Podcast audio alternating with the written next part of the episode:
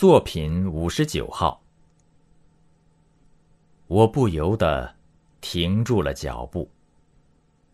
从未见过开得这样盛的藤萝。只见一片辉煌的淡紫色，像一条瀑布，从空中垂下。不见其发端，也不见其终极，只是深深浅浅的紫，仿佛在流动，在欢笑，在不停的生长。紫色的大条幅上，泛着点点银光。就像迸溅的水花。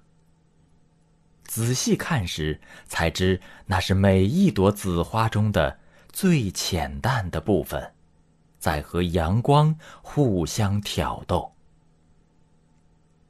这里，除了光彩，还有淡淡的芳香。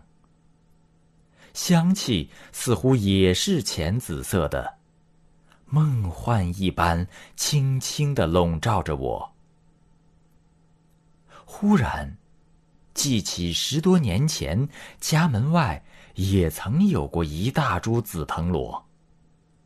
它一傍一株枯槐，爬得很高，但花朵从来都稀落，东一穗，西一串，伶仃的挂在树梢。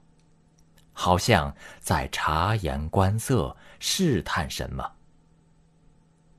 后来，索性连那稀落的花串也没有了。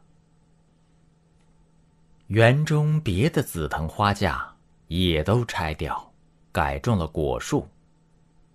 那时的说法是，花和生活腐化有什么必然关系？我曾遗憾的想，这里再看不见藤萝花了。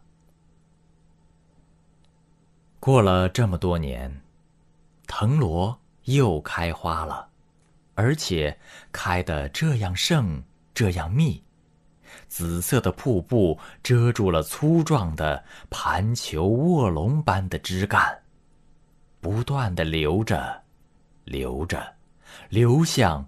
人的心底，花和人都会遇到各种各样的不幸。